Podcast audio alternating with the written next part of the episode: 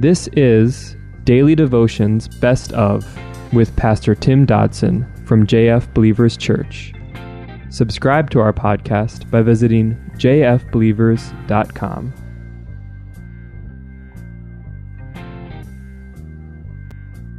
The Gospel of Luke, chapter 9. Verse 7 of our text says Now Herod the Tetrarch heard of all that was done by him, and he was very perplexed, because it was said by some that John had risen from the dead, and by some that Elijah had appeared, and by others that one of the old prophets had risen again. Herod, verse 9, said, I beheaded John, but who is this about whom I hear such things? He sought to see him. The effect of the apostles' ministry endeavors were evident immediately. Their words and their actions found their way even to the highest levels of society, even to the ears and the hearts of the rulers of their day.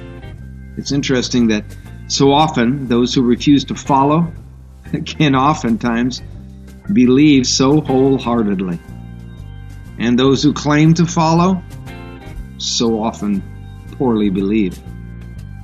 Here we have Herod, no doubt a confessed pagan, experiencing the very fear of God, while many of us who have been believers for years so willingly sin against him, apparently without fear of any recourse.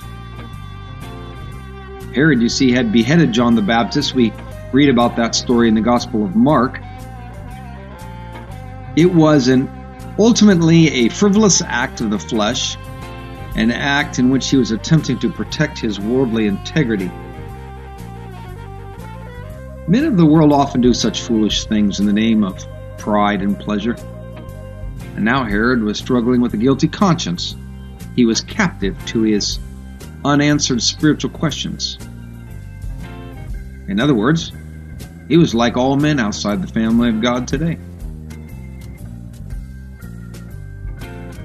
Verse 10 says, The apostles, when they had returned, told him what things they had done. He took them and withdrew apart to a desert city of a city called Bethsaida. But the multitudes, perceiving it, followed him. He welcomed them, spoke to them of God's kingdom, and he cured those who needed healing.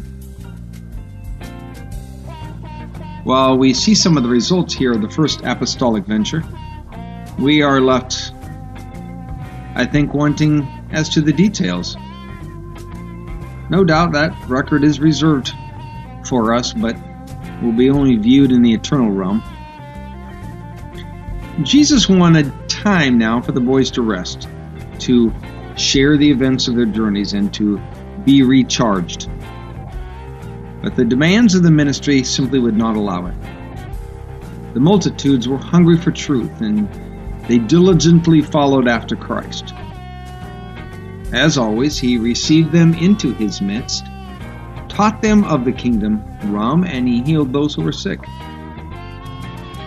Call upon the lives of those who serve in such service before God. Well, it's high. There are no shortcuts. It is costly, time consuming, frankly, oftentimes overwhelming because the need is great. And the loving disciple will, will not only step up, but is quite anxious to meet the need. After all, we are bond servants, willing slaves of Jesus Christ. However, we would do well to realize that ultimately it is His ministry, and we must still make a concerted effort to spend alone time with Jesus. We have nothing to offer others that we do not personally have ourselves. If we fail in this, we're apt to forget our objectives, become lost in the battle. Yes, we must be strong and we must fight hard, but we also must find that time alone with Christ to seek his critique of our service, and certainly to receive future marching orders. Verse 12 says, The day began to wear away and the twelve came and said to him, Send the multitude away, that they may go to the surrounding villages and farms and lodge and get food. For we are here in a deserted place. But he said to them, You give them something to eat. And they said, We have no more than five loaves and two fish, unless we should go and buy food for all these people. Immediately, the great need of men presented itself. It always does. It does because the emptiness in men will never be filled by this world. The apostles saw both the overwhelming need and the seemingly impossibility of the situation before them. They expressed, rather, an air of annoyance, kind of a angst at this dilemma before them. They even went so far as to feel obligated to point out to Jesus where he was, as if he didn't know. We often tend to feel that we need to tell Jesus the answer and then, you know, try to elicit his support. We must remember that Jesus had, at this point, called, empowered, and sent out these men to do his work. Such directive was not given lightly, nor was it meant to be exercised merely during a 9 to 5 workday. They had been given the position and the power, and now Jesus was placing them in the situation to act. They no doubt were tired, they no doubt needed to rest, but their work was not over.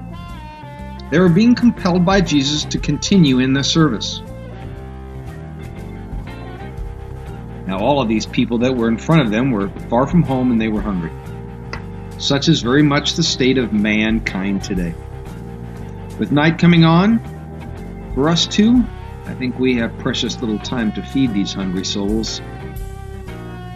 Sometimes, when the need is the greatest, we are tempted to resign our commission and, well, excuse ourselves from the battle. We cite all sorts of earthly reasons for our sabbatical. And while we need rest and, and, and an extended ministry vacation, it's not permitted. Not for those who willingly accepted this call upon their lives. We need to note the words of Jesus to his apostles here. He said, You give them something to eat. In this scene, the apostles at first missed the mark. They, they only saw what they did not have instead of what they did have. And we, like the apostles, are apt to work in the extreme. We either try to go it alone or we attempt to not go at all. But Jesus was not seeking unilateral action on their part or our part. But he was seeking rather a real effort and a movement in ministry. And in doing so, that movement compels us to completely trust and rely on God. He wants us, yes, to do our part, and He promises to do His if we trust Him. Hebrews 11:6 says, "Without faith it is impossible to be well pleasing to Him, for he who comes to God must believe that He exists and that He is a rewarder of those who seek Him." That was our daily devotions by Pastor Tim Dodson. For more information about Tim Dodson and Believers Church, visit jfbelievers.com.